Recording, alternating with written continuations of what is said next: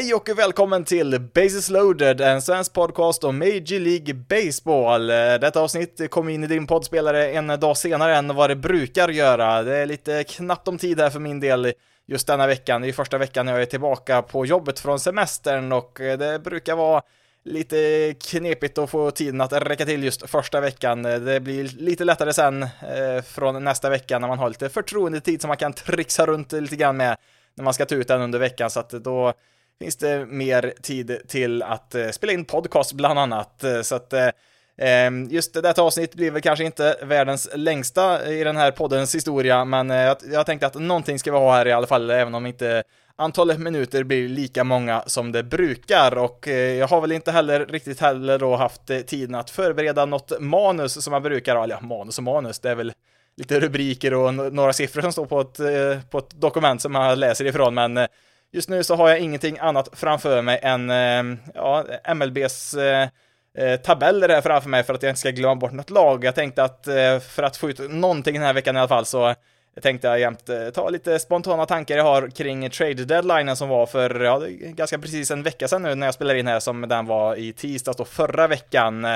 Där det hände ja, en del saker i alla fall. Jag hade väl kanske hoppats på lite mer än vad vi faktiskt fick se, men vi fick ändå se vissa stora namn byta plats. Eh, men innan vi snackar trade deadline så eh, vill jag även påminna om veckans match som kommer att vara imorgon, onsdag den 10, vilket i och för sig då kanske är samma dag som de flesta av er lyssnar på det här avsnittet då, men eh, onsdag kväll klockan 8, Race mot Brewers är veckans match som jag har valt ut där. Så man är välkommen att sitta och snacka om där kring i discorden då, antingen då via textchatt eller röstchatt om man så vill. Eh, så att eh, 8, eh, onsdag, Race Brewers har vi där då. Men åter då till detta avsnitt av podden, den 90 i ordningen, nära 100 nu faktiskt. Och ja, det är väl också kanske en del i varför jag ville få ut någonting den här veckan, är för att jag vill gärna komma upp i 100 innan säsongen är slut. Jag har väl räknat på att om jag gör ett i veckan nu oavbrutet så bör det bli någonstans mitt i slutspelet avsnitt nummer 100. Eh, så det får helt enkelt bli målsättningen här resten av säsongen i, i den här podden att nå upp till tresiffrigt antal avsnitt sen starten eh, var väl i mars tror jag 2019 som vi första avsnittet eh, kom ut. Men som sagt, jag har inte ens haft tiden att få ner några anteckningar inför det här avsnittet så att det får bli ett litet improvisationsjobb just den här gången i avsnitt 90 och sammanfatta ja, som sagt, lite eh, spontana tankar som jag har kring deadlinen från förra veckan då, hur det kommer att kanske påverka resten av säsongen. Eh, kan väl också nämna att eh, det här kommer utgå ifrån topplagens perspektiv, eh, eller ja, lagen som har chans på slutspel kan vi väl kanske kalla det för. Eh, det kommer väl kanske inte bli så mycket om Pirates och Royals just detta avsnitt, utan det här är ju mer en eh, framåtblick om hur det kommer se ut i racet mot oktober och eh, för att få någon ordning här då på strukturen i avsnittet så kan väl köra igång med National League East som jag har framför mig här nu på skärmen och eh, där har vi ju i toppen då New York Mets som, eh, ja det var väl det som kanske var lite besvikna på deras eh, deadline här. De gjorde ett par tidiga trader där med Naquin och Vogelback. Det är inga jättenamn utan det är mest lite på kanterna man förbättrar där, lite bättre bredd och kan få lite bättre platoons där. Och sen så gjorde man ju någon, eh, någon deal där för eh, Darin Ruff från Giants, eh, skickar man ju JD Davis åt andra hållet, har väl också stora platoon splits där som man kan mixa och matcha där. Så att den här riktigt stora, häftiga värvningen blev ju inte av här från Mets.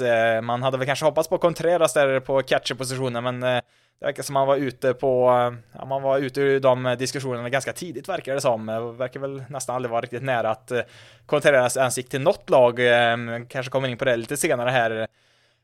Men vi får väl komma ihåg att Mets gjorde väl en del ganska bra värvningar innan säsongen istället. Scherzer, Marte och Kana till exempel. Det var väl en ganska bra trio det att få in innan säsongen började här och om eh, Mets-fans var besvikna eh, efter deadlinen där så mm, blev, ja, blev man nog ganska nöjd ganska snabbt där när man tog väl 4 av 5 mot Braves här. Eh, har man ju faktiskt en lucka på sju matcher ner till eh, tvåan där Braves. Eh, kanske har hängt av dem här nu. Nu har man i och för sig en del matcher kvar att spela just mellan de här två, men eh, riktigt statement här från Mets eh, under helgen att riktigt trycka till Braves här som har krypit ganska nära i tabellen där var de. var väl bara någon match som skiljer där Eh, ett tag, men nu är det som sagt då, sju matcher igen, så att eh, det är ett riktigt bra Mets vi ser här fortfarande, även om man inte fick så mycket förstärkningar vid deadlinen. Sen kan man ju eh, diskutera om man ska räkna Jacob DeGroms säsongsdebut som en förstärkning här nu eller inte kring deadlinen. Det var hans första start här nu på lite över ett år faktiskt och man kan ju tycka att en starting pitcher som har varit borta så länge borde kanske ta det lite lugnt i första matchen tillbaka, men nej då, det stod 102 på, på fartkameran där när han var inne och kastade igen, så att eh, eh han, eh, han verkar vara redo i alla fall och eh, det är väl ett gott tecken om både Scherzer och DeGrom är friska här nu mot slutet av säsongen inför oktober, så att man kanske klarar sig ganska bra ändå där i Mets utan den här riktigt stora häftiga värvningen. Atlanta Braves då, de var ju lite mer aktiva vid deadlinen och dessutom så gav man ju ut ett långtidskontrakt till Austin Riley, deras tredje basman, fick ju 10 år, 212 miljoner dollar. Det finns väl lite olika sätt att se på det kontraktet. Ehm, eh, alltså, han har ju varit riktigt bra i år eh, lite i skuggan av Aaron Judge faktiskt, för kollar man på juli månad när man mest uppmärksammade just Aaron Judge för alla homeruns han slog, vilket eh, det är klart man ska uppmärksamhet för det med tanke på hur många han har slagit i år. Men kollar vi på siffrorna bara för juli månad så har Austin Riley varit klart bättre än vad Judge har varit. Han har faktiskt en högre slugging än Judge i, i juli månad, vilket säger en hel del om vilken månad han hade Riley och det, ja, nu är det inte bara eh, just juli här som han varit riktigt bra. Han har varit bra ända sedan ja, ända sedan förra året. Han har ett par riktiga kanonsäsonger på gång här och eh, kan väl säga så här, om man fortsätter som han spelat de här senaste säsongerna så är det ju ett riktigt kap här för, för Braves att få honom på ett kontrakt värt strax över 20 miljoner dollar per år. Eh, man har ju redan eh, en del ganska, ja, väldigt ehm, eh, bra kontrakt för lagets sida sett. Alltså man har ju Acuna på ett väldigt billigt kontrakt. Jag tror han tjänar max 17 miljoner på det kontraktet han har just nu. Sen har vi Ossi Albi skrivit på ett fruktansvärt lågt värderat kontrakt över massa år där. Eh, och sen har vi även Matt Olson då som skrev på ett långtidskontrakt innan säsongen började där efter man tradeade honom från, eh, från Oakland. Eh, och visst, han fick väl en ganska hygglig summa han också, men det var nog ändå en liten bit under vad han hade fått som en free agent, så att ja, som sagt, om Riley fortsätter på den på det sättet som han har spelat de senaste två säsongerna så kommer det vara ytterligare ett kap här för Braves Eh, det här tioårskontraktet så att eh, det skapar ju väldigt bra förutsättningar för att förstärka laget på lång sikt framåt också så att jag tror Braves blir nog att räkna med i många år framöver här. Eh, man kollar ju på trademarknaden så mm, ja, den största traden som man uppmärksammar var väl kanske att man bytte sin slutspelshjälte Will Smith. Han fick väl sista outen där tror jag i oktober förra hösten. Ehm, um, han skickar man då till eh, Houston Astros i utbyte mot Jake Odorizzi, starting pitcher, där um, ja, man eh, bytte väl lite överskott mot behov bland de här två lagen. Uh, kommer väl in på Smith senare när vi pratar om Astros. Uh, Odorizzi är väl ehm, ja, en, helt enkelt en stabil starting pitcher som kan äta upp en del innings och det är ju någonting som Braves behöver. Nu skickar man ju dessutom ner Ian Anderson till AAA Eh, han har ju för det mesta kastat bra innan den här säsongen, men just i år så har det ju varit, jag vet inte riktigt vad det är som inte stämmer för honom där, men det är väl Ja, han behöver väl kanske ner där och jobba på någonting för att kanske komma tillbaka senare i år. Det gjorde man ju eh, förra året med Kylie Wright eh, som är i deras rotation nu. Han skickar man ju ner till AAA och sen när han kom tillbaka så gick det helt plötsligt väldigt mycket bättre. Får man väl hoppas att det är samma sak är för Anderson.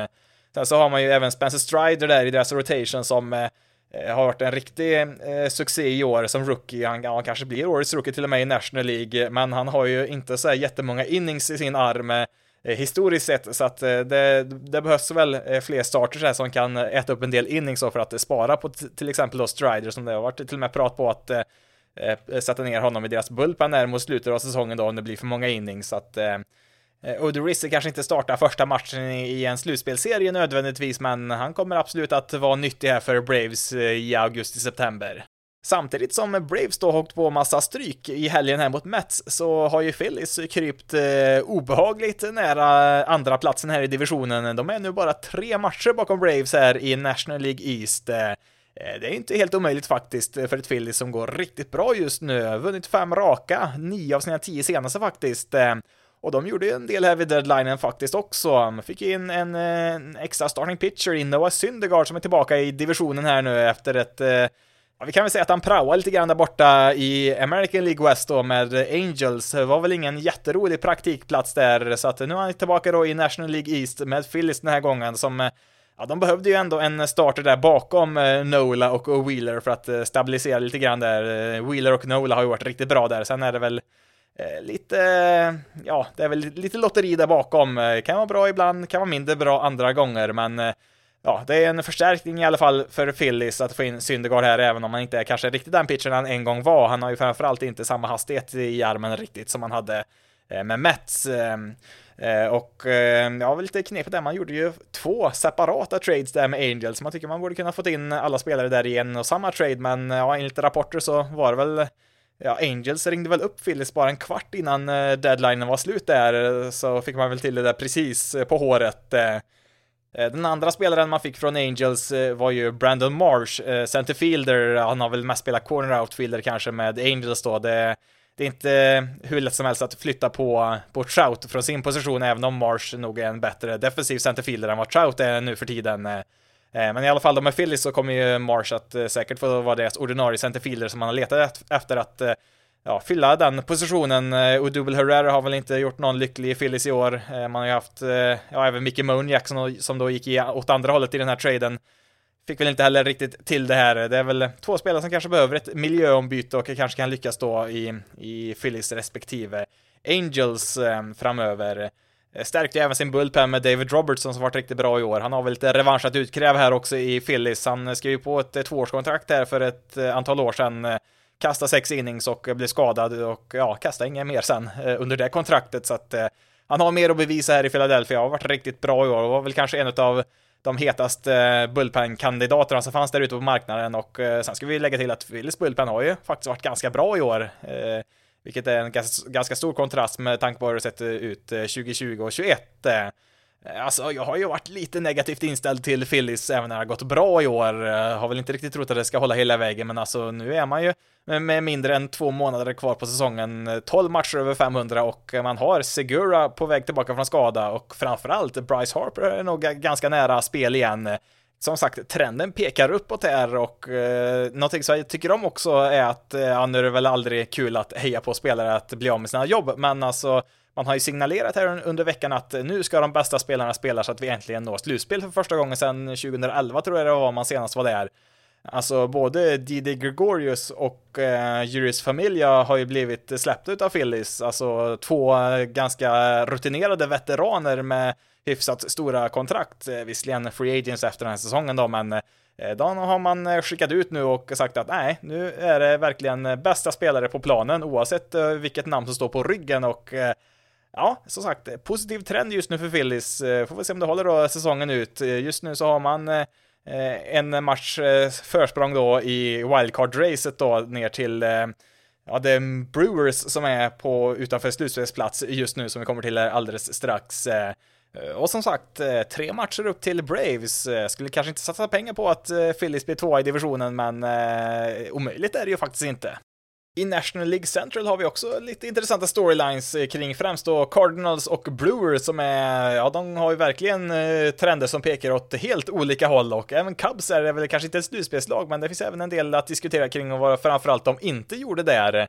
Men ja, vi tar väl Cardinals först eftersom de faktiskt har första platsen i divisionen just nu. Samma record som Phillies, 60-48. De är två matcher före Brewers nu. Vid deadlinen så var det faktiskt Brewers som hade någon match upp eh, då mot Cardinals, men eh, det har ju varit ombyta ombytta roller här kan man säga. Alltså Cardinals har vunnit sju raka nu, eh, nio av sina tio senaste, medan eh, Brewers då har, de har förlorat sex av sina tio senaste, så att eh, det Ja, det är lite olika känslor som uttrycks utav eh, Milwaukee och St. Louis-fansen just nu. Eh, men just Cardinals då, de ryktades ju vara med där i jakten kring Juan Soto. Det var väl de och Padres som nämndes som de lagen som var mest aggressiva då enligt rykten. Eh, det känns väl aldrig riktigt som att Cardinals var rätt lag för Soto. Det är väl klart att han hade varit en väldigt bra förstärkning där, men känns ändå som att Cardinals är väl inte riktigt det här laget som säljer allt de har, som Padres gjorde, för att eh, få en spelare, utan de eh, satsar väl mer, lite mer långsiktigt och mer på bredden så i, i St. Louis. Eh, alltså,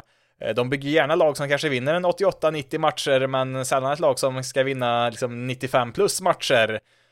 Så att det, mm, ja, det har ju funkat ganska bra. De har ju bara haft en säsong under 500 på hela 2000-talet, så att någonting gör de ju uppenbarligen rätt där. Eh, men det man faktiskt gjorde var ju först och främst att eh, stärka sin rotation, det var ju det man faktiskt behövde mest av allt, eh, även om Soto såklart hade varit en väldigt bra spelare i deras lineup.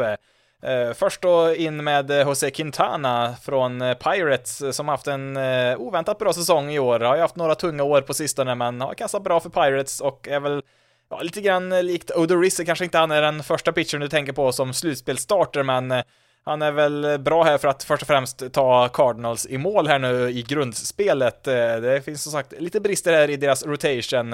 Eh, fick ju även då in Jordan Montgomery väldigt överraskande från Yankees i en ja, väldigt knepig trade från Yankees sida måste jag säga. Man skickar ju Harrison Bader som för övrigt är skadad just nu till Yankees då i utbyte. Kommer vi kanske prata om eh, mer om det sen när vi pratar om Yankees. Men för Cardinals tycker jag det är en väldigt bra affär här att få in Ja, det var det man behövde. Man behövde mer starting pitchers. Sen kanske man eh, helst hade önskat sig någon av eh, de mer etablerade namnen där, alltså en ett eller två i deras rotation som typ Castillo eller Montas var väl de två största namnen, även då Carlos Rodone som inte blir tradad då i och för sig från Giants.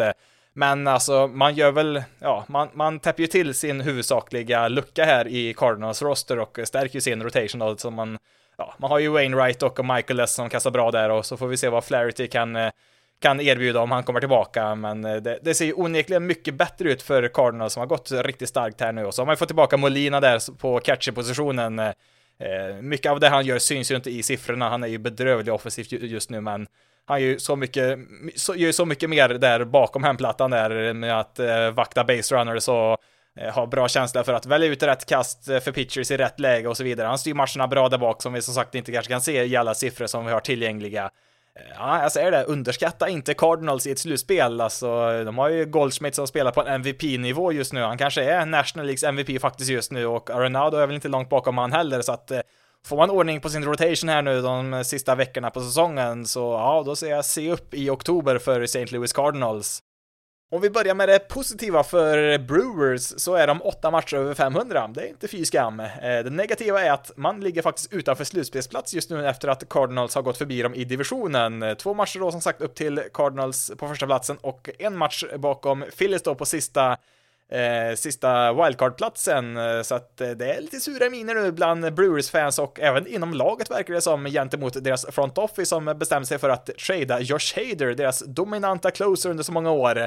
Eh, skickar man iväg till Padres, eh, ganska oväntat ändå på, på ett sätt, men eh, det var väl bara en fråga om när man skulle trada Hader. Det var väl kanske mer troligt då till vinter. Han har alltså ett år i arbitration kvar nästa år då innan han är free agent. Han kommer alltså tjäna någonstans kring, ja, säg 15 miljoner nästa år, vilket är väldigt mycket för en reliever. I och för sig då, han är en av de absolut bästa och de tjänar ju kanske där uppe någonstans 15-20 miljoner per år, men det är ganska mycket pengar för ett lag som Brewers som inte ligger i toppen bland bland de som spenderar mest eh, pengar på sina löner. Så att eh, ett lag som är duktig på att producera pitching kanske gjorde rätt så sett i att eh, göra sig av med en stjärnspelare innan han blev för dyr och samtidigt få en del i utbyte då för att göra laget bättre på lång sikt, vilket man också då kommunicerade att det här är ju en var ju en trade för att göra laget bättre på lång sikt, även om man såklart blir sämre utan Hader. Eh, och eh, ja, det har ju även spelare som har intervjuats, har väl kanske inte sagt det rakt ut såklart då, men eh, de verkar vara ganska irriterade över att bli av med Hader när man dessutom då leder divisionen som man gjorde då när man tradeade honom. Det är en sak om man hade varit liksom på fjärde plats i divisionen, tio matcher bakom eller något sånt där, ja då kanske man hade haft lättare att eh, sälja in det bland spelarna, men eh, ja, eh, tufft såklart för Brewers att tappa Hader i det här läget. Sen visst, nu fick man ju Taylor Rogers tillbaka där från Padre som ja, rent siffermässigt den här säsongen så har väl de här två varit ganska eh, likvärdiga. Alltså, eh, det var väl första gången som man börjar räkna saves som eh, ettan och tvåan i saves i ligan byts mot varandra. Alltså Hader tror jag hade 29 och eh, Rogers 28 när de byttes mot varandra, så att eh, man får ju Eh, Eh, man får ju tillbaka, alltså även om siffrorna säger att de har varit ungefär lika bra i år så är ju ändå Hader såklart bättre. Det är han, även om han har haft det lite tufft här nu på slutet. Han har ju haft några matcher där han totalt rasat ihop, men eh, har väl mer förtroende för, eh, för Hader framöver här jämfört med Rogers. Sen så fick ju såklart även Brewers lite prospect som gör att laget eh, eventuellt då blir lite bättre på lång sikt. Eh, fick även med Di Nelson Lemett som man trodde att, jaha, men Brewers som är duktiga på det här med pitching, det här kan nog vara intressant med hans arm där, kan han nog göra något bra med här. Han har ju kontrakt även över nästa år. Och så får vi reda på nästan direkt att nej, han släpper vi lös här. Han var ju skadad dessutom så att han fick en DFA på honom och så, ja, nöjde man sig med ett par prospect där plus, plus Rogers då. Och ja, nu värvade man väl också in någon mer reliever, om det var, var det Matt Bush man fick in där också och det var ju Ja, det börjar ju inte bra. Eh, tror väl att eh, det var väl deras bullpen som tappade ett par matcher här mot Pirates av alla lag.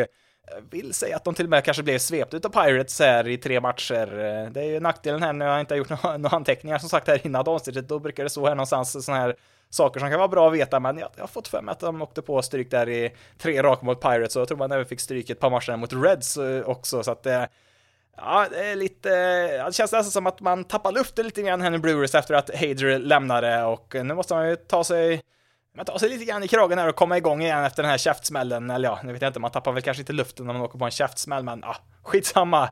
Det är inte det viktiga, men eh, utan eh, det det känns som, ändå som att det är ett glapp här mellan eh, spelarna i, i Brewers och deras front office. Alltså spelarna försöker vinna varenda match här och nu den här säsongen, medan deras front office försöker vinna dels matcher nu och matcher i framtiden också. Så att ja, man jobbar kanske inte alltid riktigt mot samma mål inom samma organisation och ibland så kan det bli eh, lite fel så här, eller ja, fel och fel. I längden kanske det här eh, blir jättebra för Brewers, men just nu så Ja, det, det, är ett lag lite på dekis här nu. Får väl hoppas att de kan vända det ganska snart här innan eh, Cardinals springer iväg här i divisionen. Måste ju även här nämna Cubs i divisionen som förvisso inte är något slutspelslag, om inte något helt mirakulöst händer här på slutet, vilket är väldigt svårt att tro, men att Wilson Contreras inte blir tradad ehm, och eh, till viss del även Ian Happ, men ja, Happ har ju kontrakt över nästa år så att det var väl kanske inte helt chockerande att han blev kvar, men Wilson Contreras sågs väl som kanske en av de bästa spelarna tillgänglig vid den här eh, deadlinen, men eh,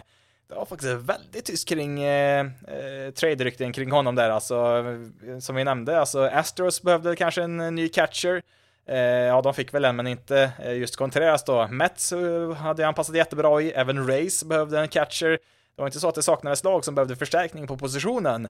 Men eh, det blev ingenting. Eh, ja, de skickade väl iväg en massa relievers gjorde de ju Cubs, men varken Happ eller Contreras då skickade man iväg. Eh, att det blev så här med just Contreras kan väl bero på lite olika saker. Dels så kan man väl kanske tänka sig att eh, de eh, trade-paketen som man fick erbjudande inte översteg vad de tyckte ett eh, kompensationsval i draften var värt. Alltså, Eh, eftersom man har kvar Contreras nu så kan man erbjuda honom ett qualifying offer när han blir free agent eh, då efter säsongen är slut. Eh, det innebär att om man tackar nej till det så, och samtidigt skriver på med ett annat lag då som inte är Cubs, då får ju Cubs ersättning då med ett draftval. Det brukar väl vara om det är mellan första och andra rundan eller någonstans, eller om det är ett val i andra rundan till och med.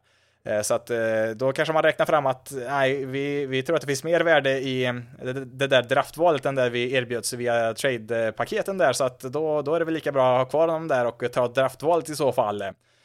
Det kan vara en förklaring då att ingen ville överstiga vad Caps tyckte att ett sånt draftval var värt. Sen som jag också pratat om tidigare i tidigare avsnitt här i podden är att ja, när det gäller catchers generellt sett så det är inte bara att slänga in en ny catcher mitt i en säsong. Alltså det är skillnad om man har en hel spring training på sig att eh, träna med varandra och liksom eh, synka mellan catcher och pitcher. Nu ska man liksom göra det liksom mitt i säsongen medan matcher pågår. Det är inte helt lätt och eh, just Contreras har det väl jag har hört från flera olika håll att eh, det kanske är en del lag som eh, är lite skeptiska till hans defensiva egenskaper som catcher då. Alltså, han är väl kanske en av de bästa offensivt i år. Det är väl han och, och Kirk i, i Blue Jays, men Eh, kan man nog tänka mig att en del lag eh, var lite rädda för att eh, sätta in eh, Contreras eh, på catcherpositionen mitt i säsongen så här och eh, kanske därför inte ville offra för mycket för att eh, säkra en trade här med Cubs eh, och Contreras. Eh, så det blir väl lite upp till bevis här nu för Cubs eh, att de kan göra något bättre med det där draftvalet då jämfört med en eventuell trade. Eh, tycker fortfarande det är lite knepigt att han inte blev tradad, men ja, det finns ändå en viss logik i det också kan man ju se. Längst ut i väst här då i National League, eh, där händer det mycket, samtidigt väldigt lite, beroende på vilket lag man tittar på såklart. Eh, typ allting hände ju i San Diego som inte bara fick Soto, de fick ju även in eh, Brandon Drury som jag tyckte annars hade passat väldigt bra hos Dodgers och även då som jag nämnt här tidigare Josh Hader. Ehm, ja, prata om att gå all in, alltså Soto-traden. Säga vad man vill om Nationals att trada bort en en framtida Hall of Famer som troligen Soto är, men de fick ju ganska bra betalt får man ju faktiskt säga. De, ja, det är ganska många som tycker att eh, Nationals fick väl ungefär eh, så mycket som man kan eh, begära i en sån här situation och det är ju ganska mycket. Fick ju bra många topp 100 prospects i den där traden och ja, nu har väl Padres inte speciellt många top prospects kvar. De har ju, de har en catcher där kvar, Campusano fortfarande, men Eh, resten är ju borta i princip nu efter att ha haft kanske det bästa farmsystemet som någonsin byggts upp. Och eh, ja, nu är det väl kanske det här laget då man får köra all in med här nu i Padres. Och eh, det är väl ingen dålig roster man har heller, framförallt inte med tanke på att Tatis har börjat svinga och ska väl på börja spela rehabmatch där snart, så att han är väl nog tillbaka innan vi, vi är inne i september, så Eh, vi är inte så långt borta från att ta Soto, Machado och Tatis efter varandra i någon ordning i, i en lineup. Eh, det är inte helt fy skam ändå. Eh, sen visst, nu har de väl en viss eh, divisionsrival där i Dodgers som inte är så dåliga eh, offensivt de heller då, men Eh, ja, intressant lag man har här och vilken, vilken enorm trade. Eh, kanske är den största traden som någonsin gjorts i MLBs historia. Nu kommer det i och för sig dröja lång tid innan vi vet hur alla de här prospekten kommer att eh, prestera då för Nationals. Eh, ett par av dem har ju redan varit uppe på MLB-nivå, bland annat CJ Abrams, en shortstop, och Mackenzie Gore. De har ju båda spelat för Padres, lite grann i alla fall i år. Nu är i och för sig Gore också skadad här, men Eh, det är en del eh, riktigt vassa top prospects eh, med i den här traden också som så småningom förhoppningsvis kommer att finnas med i, på Nationals roster.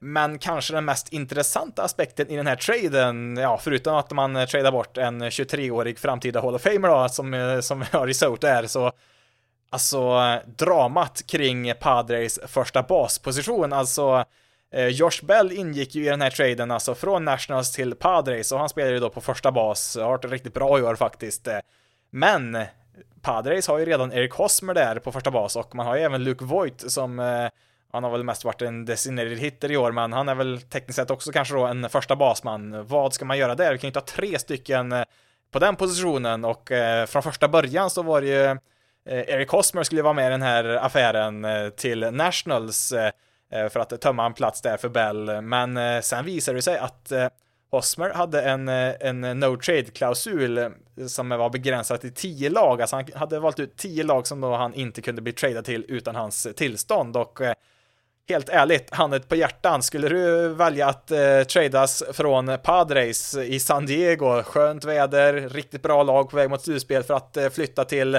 Washington, ja, vet jag inte, det kanske är en bra stad att bo i och så, men de är samtidigt kanske ligans sämsta lag just nu. Eh, ska se här faktiskt, är de det? 36 vinster har Nationals, ja, de är, ja, de har sämst record i hela MLB. Skulle du verkligen flytta dit frivilligt från eh, San Diego om du hade chansen att faktiskt säga nej utan att eh, Padres skulle kunna göra någonting åt det? Nej, det hade inte jag gjort i alla fall, så att eh, då såg det ju som att oj då, ska den här traden falla på att Hosmer inte vill bli tradad till Nationals, vilket jag har full förståelse för att han inte vill bli. Men eh, sen kom det väl ganska snabbt ut där efter det att eh, nej, den här traden kommer att hända med eller utan Hosmer i, i traden. Och då kommer vi in på nästa eh, första basman i Luke Voigt som fick eh, hoppa in där istället för Hosmer i den här traden då till Nationals och eh, ja, finns det någon förlorare i den här traden så är det väl kanske Luke Voigt då som får lämna ett Padres som eh, precis har värvat till sig Soto, Hader, Drury, Bell och allt vad det nu är för att hamna i ett Washington National som inte kommer vara relevanta på troligtvis flera år. Mm, ja, lite synd måste man ändå tycka om Luke Voigt i den här situationen. Eh, samtidigt så blev ju Eric Cosmer tradad ändå. Då. Han hade ju som sagt tio lag han kunde neka en trade till, men eh, Boston var inte en av dem, så att eh, Hosmer är numera en Boston Red Sox och ja, samtidigt så kommer Padres tydligen betala typ hela hans lön Eh, förutom minimilönen då, medan han spelar flera år för Red Sox, så att eh, man blev av med både Voigt och eh, Hosmer till slut då för att göra plats för framförallt då Josh Bell på första bas. Men det var ju varken Bell eller Soto som slog till där i första matchen som de var med i San Diegos lineup, utan det var ju faktiskt Brandon Drury som slog iväg en, en grand slam där utav nyförvärven. sen kollar vi på största rivalen då i divisionen Dodgers, vad gjorde de? Ja, förra året så plockade man ju in Trey Turner och eh, Max Scherzer framför näsan på Padres, även om då från Nationals, eh, men i år då så blev det en reliever och Joey Gallo. Mm, Eh, ja, eh, deadlinen vann väl kanske Padres då, eh, jämte mot Dodgers i alla fall, får vi ju säga här i divisionen. Eh, men eh, med det sagt så åkte ju Padres på rejält med stryk här mot just Dodgers eh, under helgen. Eh. Det var, ja, det var utklassning faktiskt, att eh, Dodgers, eh, trots eh, sin inaktivitet över deadlinen, leder nu divisionen med 16 matcher för Padres. Med eller utan Soto, det kommer inte Padres att ta in på mindre än två månader i alla fall, det är jag ganska säker på. Men om vi kollar då istället på Giants då som ligger lite grann där i periferin till slutspelsjakten. De är faktiskt under 500 just nu, 54-55. De har faktiskt eh, ett större avstånd upp till Padres i divisionen än vad de har ner till eh, Diamondbacks bakom dem, så att eh, det, är tufft. De har fem och en halv match upp till till en slutspelsplats och ja, de gjorde väl en liten chansning på att ja, vi, vi, vi kör med det vi har helt enkelt så får vi se hur långt det räcker. Man hade ju Carlos Rodone där som möjligtvis man kunde trada då för att stärka laget inför framtiden, men ja, man ja, det, hade väl kanske inte räckt för att göra det här laget slagkraftigt eh, eh redan nästa år, så att eh, ja, man tänkte väl kanske att ja, vi kör väl på så får vi se eh, vart vi landar när säsongen är slut helt enkelt, men eh, jag gissar på att vi kan nog snart räkna bort Giants här, även om de har en eh, teoretisk chans att eh, att eh, nå eh, slutspelet. De har för övrigt förlorat lika många matcher nu i år som de gjorde på hela förra säsongen, så att eh, det kan svänga snabbt eh, på bara två säsonger. Vi måste också först vidröra Rockies lite snabbt innan vi lämnar National League, eh, som fortsätter att vara ett enda stort mysterie. 29 lag gjorde trades över deadlinen. Eh, det enda lag som inte gjorde det var såklart Rockies, alltså ett lag som inte har någonting i slutspelet att göra och som borde sälja av vad man kan för att göra sig bättre inför nästa säsong. Till exempel då reliever som alla lag behöver här inför de sista veckorna på säsongen. Ja, man har ju Daniel Bard som skulle vara intressant för många lag. Eh, 37-åring med utgående kontrakt. Det finns ingen mer klockren spelare att göra sig av med här, men vad gör Rockies? Ja, de ger honom ett tvåårskontrakt istället för att trada honom. Inte för att jag tror att Rockies kommer vara speciellt bra närmaste två åren heller, men ja, som sagt, 29 lag gör trades, ett lag gör det inte och det är såklart Colorado Rockies och eh, ja, de kunde ju inte lämna det där, utan deras, eh, deras general manager, när han eh, tillfrågades eh, om varför inte de gjorde någon affär här, fick väl lite kritik för det och då ställde han sig ju stolt där och berättade att Rockies var minsann det enda laget vid deadline som faktiskt förlängde sina spelare, som gav ett kontrakt då till, till någon befintlig spelare. Vilket visade sig vara helt falskt eftersom att dels, som jag pratade om, Braves gav ju i samma veva här ett kontrakt till Eh, Eh, till Austin Riley, ett tioårskontrakt kan man tycka att en general manager borde ha ganska bra koll på när det kommer ut sådana här stora nyheter på, på den fronten.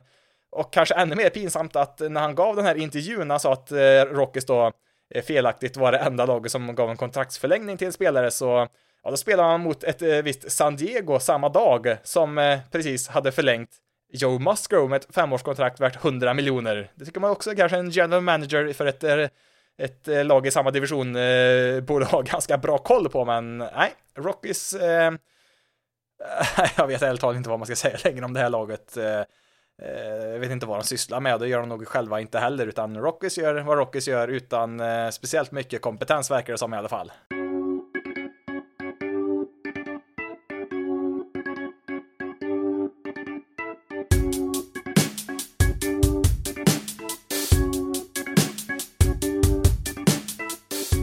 Vad hände då där ute i American League då? Ja, vi kan väl börja på den östra sidan av landet igen då och högst upp där i AL East har vi då Yankees fortfarande. De har 10 matcher ner till eh, Blue Jays. Eh, 71-39 deras record, vilket eh, är för övrigt samma record som Mets har just nu, men varken Yankees eller Mets har bästa record just nu, utan de är på delad andra plats. Etta är faktiskt Dodgers som är lite, lite, lite dolt sådär faktiskt har gått upp och tagit en ganska klar ledning. 75-33 är man just nu har ju gått extremt bra här nu på slutet i Dodgers, så att eh, visst, han kanske inte behövt så mycket förstärkningar ändå till sitt lag. Eh, eh men ja, tillbaka då till Yankees som eh, det såg ut som att de ändå skulle göra en eh, helt klart godkänd deadline tills eh, precis de sista minuterna. Alltså, man var ju tidigt ute och eh, fick Benintendi till deras outfield var en, en lucka man hade där, framförallt eh, med Gallows eh, dåliga prestation i år och eh, han tradade man bort, fick in Benetendi, så att check på den. Man hade väl kanske en lucka i sin bullpen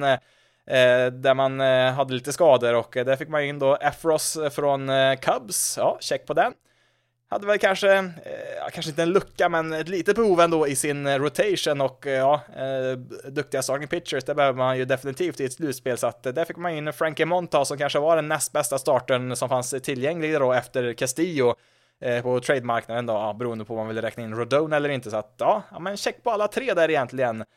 Men sen så kom ju den där sista traden, bara några minuter kvar innan deadlinen, att man skickade Montgomery från deras rotation då till Cardinals i utbyte mot Harrison Bader som går runt eh, skadad just nu och eh, kanske är tillbaka i spel i september, får vi se. Eh, nu fick, ska man väl i och för sig kanske få något prospect där beroende på om Bader kan spela tillräckligt mycket eller inte, men Nej, den här traden får mig att undra om det inte fanns någon mer del i den här planen egentligen, att man kanske hade en till trade på gång här på slutet. Det ryktades väl om att man försökte få loss Pablo Lopez, Marlins pitcher, men eh, ja, det blev det ju ingenting med och helt plötsligt så kanske man är en starter kort i Yankees. Eh, ja, vi får se här, man har ju Severino skadad, är väl tillbaka någon gång i september eventuellt, eh, men Visst, man får in Montas här och man har ju Cortez, Tyone och framförallt då Garrett Cole som i och för sig inte är riktigt så dominant som man kanske önskar eh, numera. Men eh, jag, jag tyckte det var en väldigt knepig trade här för Yankees. Eh, Alltså, är det någonstans som man vill ha överskott av spelare så är det väl kanske i sin rotation då. Alltså, man kan ju alltid ha en starter som är en long reliever som ändå finns redo där ifall man behöver kasta fler innings och kan eh, stretchas ut eh, ganska snabbt till att vara en starter ifall någon blir skadad. Så nej, det känns ändå som att, alltså visst, man kanske inte vill att Judge ska vara deras centerfielder. Det finns väl en viss skaderisk där för en spelare som har haft en del skador i sin karriär och Harrison Bader är en kanonbra eh, centerfielder. Det, det är det inget snack om. Men han är skadad. Och eh, ja, alltså han slår väl okej okay för en centerfielder för det mesta, men han har varit väldigt upp och ner offensivt också och ja, han har väl kontrakt över nästa år också såklart, men äh, alltså Yankees gick från att ha en eh, ganska bra deadline tycker jag, även om de kanske hade kunnat gjort någon lite vassare förstärkning ändå.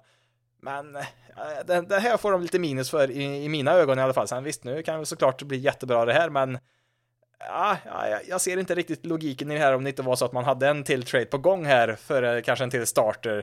Jag vet inte, det kanske har att göra med att det har gått lite knackigt här för Yankees på sistone också rent eh, spelmässigt som gör att man kanske är lite mer negativt inställda till dem just nu.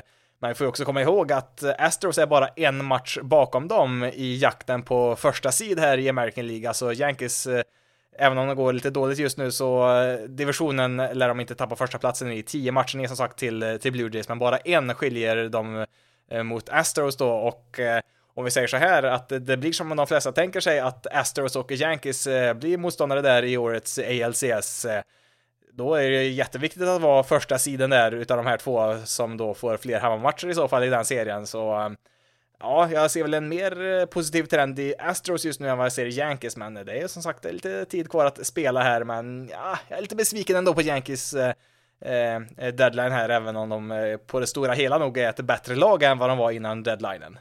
Samtidigt så gjorde väl inte något annat lag här i divisionen någon speciellt bra deadline heller tycker jag. Mm, ja, Blue Jays gjorde väl lite grann i alla fall här, så de får väl kanske godkänt ändå. Fick in ett par relievers från Marlins där som säkert blir bra där och eh, även Whit Merrifield från, eh, från, eh, från Royals kan ju spela både andra bas och outfielderen också. Jag såg väl att de satt väl Springer på deras injured list så han kan väl han är väl kanske inte en, den ultimata centerfielder, men han kan spela där i alla fall om det behövs ett tag där innan Springer blir frisk igen.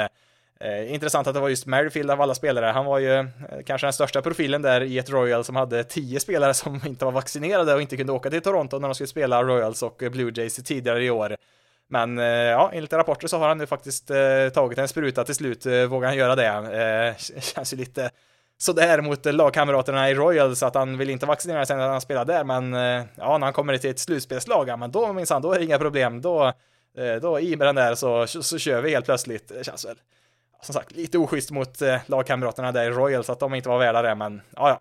Bättre sent än aldrig kan man väl säga där, så att eh, kanske hade behövt en starter där längre bak i sin rotation också, men eh, ja, man kan inte få allt eh, såklart, eh, men eh, ja, fullt godkänd deadline får man väl säga om Blue Jays också, som nog fixar den där slutspelsplatsen till slut, även om det är ganska tajt där i wildcard-racet. Eh, Eh, Race däremot där får kanske lite tuffare. Fick in ett eh, par förstärkningar på, eh, på deras outfield. Eh, Jose Siri från eh, Astros och eh, David Peralta från, eh, från Diamondbacks, jag tror vi pratade om Peralta i förra avsnittet bland annat, eh, det är väl, eh, ja, det är väl, de blir väl bättre med de spelarna, det blir de väl, men det finns ju betydligt mer luckor än så här för ett lag som jag tycker, ja, de har varit väldigt skadedrabbade i år. Det har de absolut varit. Så de kanske räknar med att få tillbaka några spelare här som blir ett eh, inofficiellt nyförvärv då. Men eh, det har varit, eh, ja, det har varit en tuff säsong för Race i år. Jag, jag, ja, jag tror det kan bli tufft där på slutet. Alltså, eh, visst, nu ligger man faktiskt på en slutspelsplats eh, här och nu, eh, nätt och jämnt, men man har faktiskt en slutspelsplats, så att eh, det är inte så att det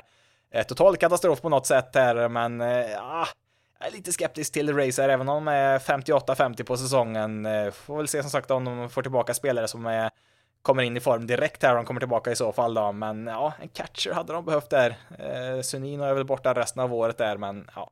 Alltså de brukar ju lösa det på något sätt till slut, Race. Alltså det är väl lite av ett Frankensteins monster man har i sin roster där man plockar lite lösa delar lite här och var och sätter ihop och på något sätt så blir det ett ganska bra lag i slutändan. Men ja, vi får väl se här helt enkelt. Eh, Roligare är det väl desto mer för eh, Baltimore Orioles som fortsätter gå starkt trots att man tradar bort Trey Mancini och eh, ja, kanske sin bästa reliever, men man har fortsatt vinna här nu. 57-52 är man på säsongen och är bara en match från eh, sista wildcard-matchen, så att man är absolut med här i racet, men det skadar ju såklart att bli av med Mancini, liksom den stora profilen här och eh, visst, nu har man väl en ganska bra bullpen i år, så att man kan väl kanske överleva att bli av med en Eh, riktigt bra reliever då i Lopez som man skickat till, eh, till Twins. Men eh, alltså det är synd när man ändå är här liksom, alltså även om man inte skulle nå hela vägen till slut så ge laget en chans ändå. Alltså visst, de mesta spelarna är ju faktiskt kvar fortfarande, men de är ju bättre med Lopez och Mancini kvar här i laget och alltså jag, när jag pratar om ligans bästa offensiva catcher så nämnde ju då Contreras och Alejandro Kirk, men alltså, jag säger det, kolla Adley Rutschmans siffror den senaste tiden. Uff. Ja, det finns en anledning till att eh, han var i princip konsensus eh, bästa prospect inför den här säsongen, Rutschman, som slår riktigt, riktigt bra just nu i ett Orioles som verkligen spelar riktigt bra här nu. Så att, eh, nej, det, det, det skulle kännas fel på något sätt om man faktiskt skulle gå till slutspel mot alla odds här samma år som man tradar bort Trey Mancini. Red Sox, ja, kan väl snabbt nämna dem här också. De är ju två matcher under 500 just nu, i en, nästan fyra matcher bakom Orioles nu i i divisionen här. Eh, och visst, de gjorde väl tekniskt sett lite värvningar. Eh, Eric Cosmer, eh, Tommy Pham, Reese McGuire man fick in också där på catcher. Ja, det är ju tre MLB-spelare tekniskt sett. Det är väl snarare jag kan säga om de värvningarna, men det är inte någonting som gör att Red Sox kommer i en bättre position för att nå slutspelet i år.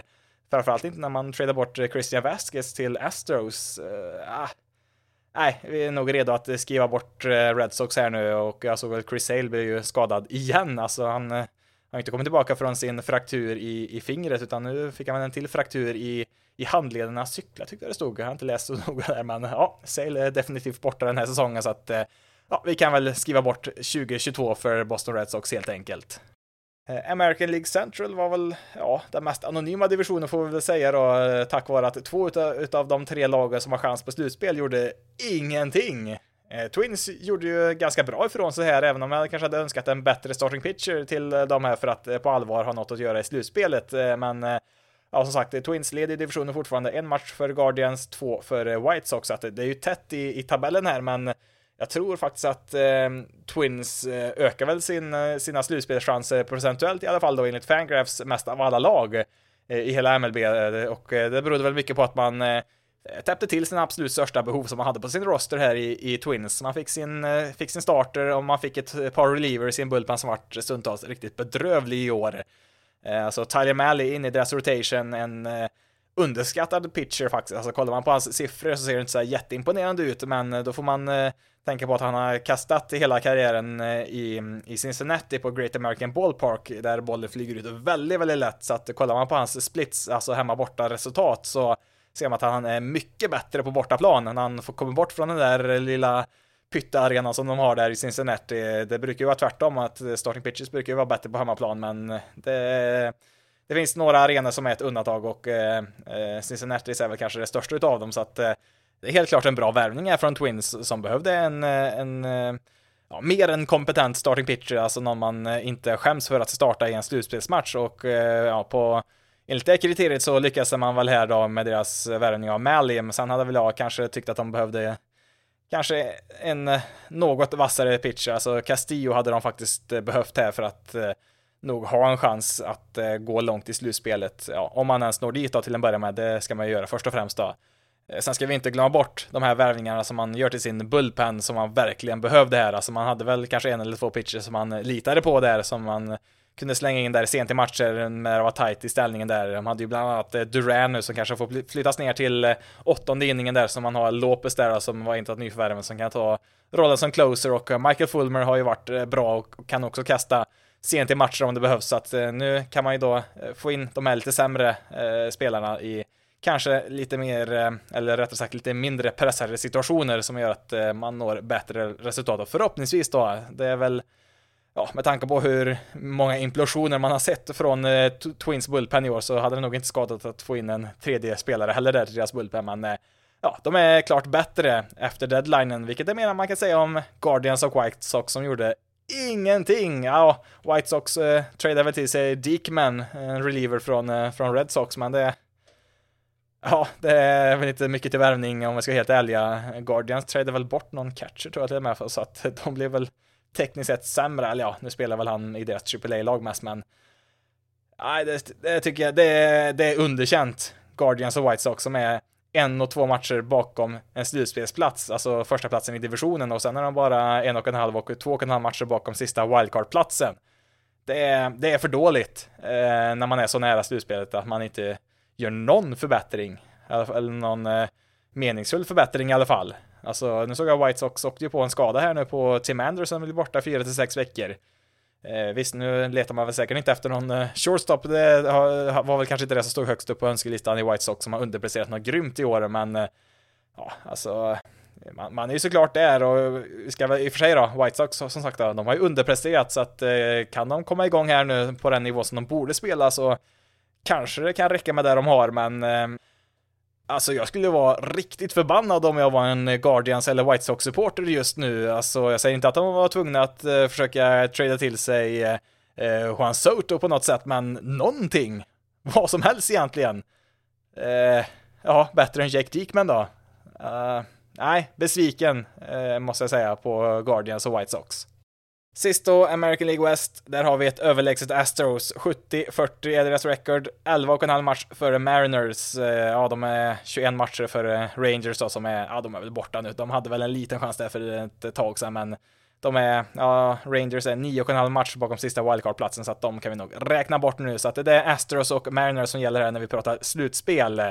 Eh, och ja, pratar vi divisionen så är det bara Astros här som eh, ja, jag tycker nog att de kanske börjar se starkare ut än Yankees nu. Det kanske bara har med den eh, lilla trenden vi ser just här och nu, men eh, ja, de ser ruskigt bra ut här nu, Astros. Eh, eh gjorde ju bland annat en trade då som jag nämnde där förut med Braves, eh, skicka iväg eh, Jake Odorizzi, de har ju ett överskott där i sin rotation när de dessutom får tillbaka Lance McCullers Jr här ganska snart. Eh, Eh, men de hade ingen vänsterhänt reliever där i sin bullpen. Eh, ja, de har väl någon som är skadad där, så att de behövde ju få in någon där och då plockar man in Will Smith som har varit eh, skakig igår, men Astros har varit riktigt bra i flera år nu på att få ordning på relievers, så att man får väl tro på de här att de kan fixa även Will Smith då som ett, som ett vänsterhänt alternativ. Han blir väl inte deras closer då, det blir han ju inte då, men Eh, jag skulle inte bli förvånad om han eh, hädanefter eh, helt plötsligt ser väldigt stabil ut istället. Eh, och eh, sen så fick man ju, man fick inte kontreras in på catching-positionen där, utan man tog ju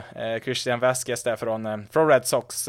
Också att laget blir bättre såklart. Man, ja, man letar väl efter en centerfielder också, men det blev väl inget där. Man tradade faktiskt bort den där i HC-serie till, till Rays. Nu slog vi inte han speciellt bra, men det var väl desto bättre defensivt. Men ja, Astro ser riktigt stabila ut eh, faktiskt. Jag tror de blir, ja, de blir tuffa att slå här i, i American League-slutspelet här och jag skulle väl gissa på att de är första sidade här när vi summerar grundspelet. Eh, eh Mariners då, ja, de gjorde väl den stora pitchingvärvningen, Luis Castillo, som, eh, ja, det var kanske inte det första man tänkte på eh, när man tänkte vilket lag som mest behöver Castillo, men Eh, Eh, han kan vara absolut att eh, eh, vara användbar här för, för Mariners. Eh, klart han kommer vara det. Han är ju kanske inte riktigt ett ace, men han är ju i, ja, i alla fall en nummer två starter, det är han definitivt i en, eh, i, i en rotation.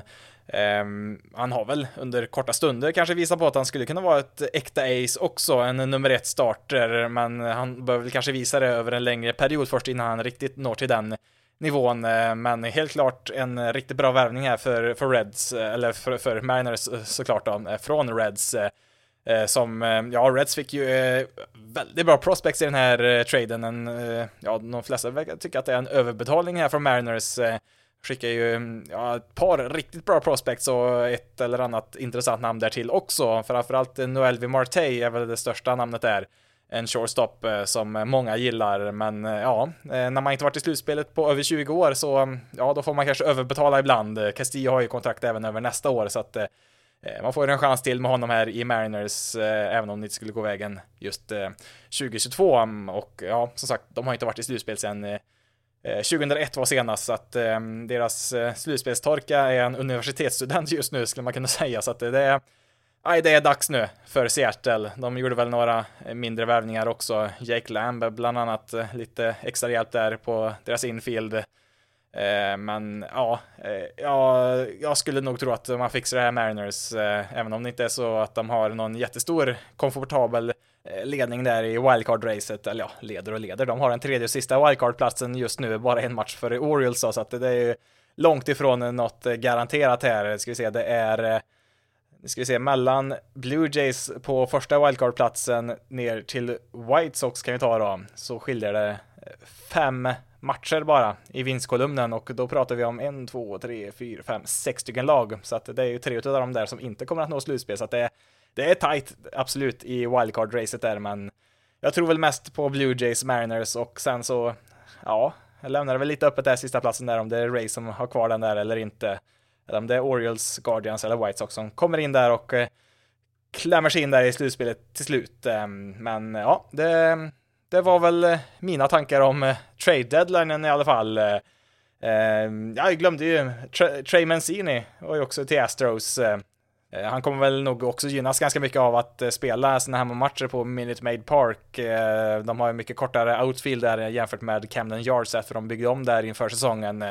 Ja, det första han gjorde där, Mancini, var ju slå en homerun där eh, i Houston som eh, absolut inte hade varit en homerun om han slagit den i Camden Yards istället. Så att eh, eh återigen, tråkigt att Mancini eh, tvingas lämna Orioles, men ja, det är väl kanske kul också på ett sätt för att komma in till ett Eh, lag som på allvar kan hota om en World Series-titel. Så ja, det är väl inte det är väl inte bara en tragedi eh, allt när det gäller Mancini och hans trade till Astros. Jaha, ja, det ser man. Eh, jag trodde att eh, det här blir väl en 15-20 minuter långt avsnitt och så säger vi tack för den här gången, men det ser jag att avsnitt 90 blir även det ett eh, fullvärdigt avsnitt. Trots brist på anteckningar så, ja, när man väl börjar prata så kan det ju hålla på en stund uppenbarligen, som jag märkte i det här avsnittet då, men ja, ja, ska vi inte gnälla. Jag skulle ju kunna gå tillbaka och spela om inledningen, men ärligt talat har jag inte lust med det och jag har inte tid med det heller, för nu är tiden slut på riktigt här, men eh, Eh, innan vi ska avsluta detta avsnitt så måste jag ändå lägga in en liten korrigering här faktiskt, för att även om jag har påstått att eh, jag inte hade någon anteckning alls till detta avsnitt så är det en eh, för det mesta ett sant påstående med en liten, liten modifikation, för jag hade faktiskt skrivit upp två siffror, hade faktiskt gjort, som jag tänkte ta här, för jag tänkte att det blir nog så kort, så jag kan väl ha någon veckans bästa, sämsta och veckans statistik, så att jag har plockat ut två siffror här på veckans statistik, och det har ju med trade deadline att göra. Och ja, som jag nämnde så var jag lite eh, skeptisk till Yankees trade av Jordan Montgomery till, ehm, till St. Louis Cardinals, och eh, då tänkte jag att då kan jag plocka ut två siffror, kanske till exempel Jordan Montgomerys ERA och jämföra den med Gary Coles ERA, så där har vi ju två siffror. Den ena siffran är 3,53, den andra är 3,56, vilket i princip är samma siffra om vi ska vara eh, helt ärliga, men jag vill ändå passa på här att eh, påpeka att den ytterst marginellt mindre siffran och därför är faktiskt den bästa siffran, 3.53, tillhör Jordan Montgomerys ERA och den förvisso nästan obetydligt högre siffran på 3.56 tillhör Garrett Cole och eh, ja, du får göra precis vad du vill med den informationen, men det finns en där ute i alla fall. Veckans bästa, det ger vi till Los Angeles Angels. Eh, det tillhör ju inte vanligheterna med tanke på hur de spelar nu för tiden. Eh, visst, eh, Otani skulle kunna få det ibland, Trout likaså.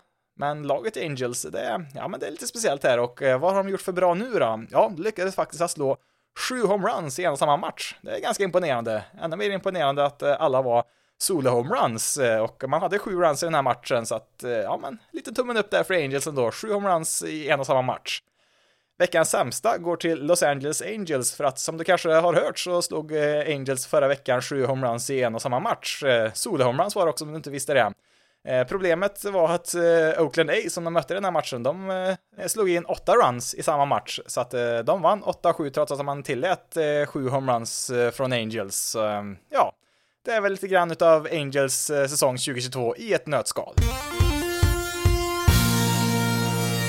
Då får det nog räcka här för veckans avsnitt. Eh, glöm inte bort veckans match eh, onsdag 10 augusti eh, klockan 8. Race mot Brewers är väl huvudattraktionen där då i alla fall. Sen är det väl några andra matcher som spelas samtidigt också, men man är välkommen in i discorden oavsett vilken match man tittar på såklart. Jag kommer fokusera på just Race Brewers i alla fall, så länge den matchen är någorlunda jämn. Eh, så att eh, vill man komma in i discorden så finns länken i beskrivningen som vanligt. Eh, finns både text och röstchatt där eh, beroende på vad man själv föredrar. Men ja, nu är jag så torr i munnen att jag inte ens orkar berätta om vilka sociala medier som finns, utan de finns som vanligt i länkarna där nere i beskrivningen om du vill leta upp dem. Så vi säger tack för att ni lyssnat på detta avsnitt av Basis loaded så hörs vi i nästa veckas avsnitt.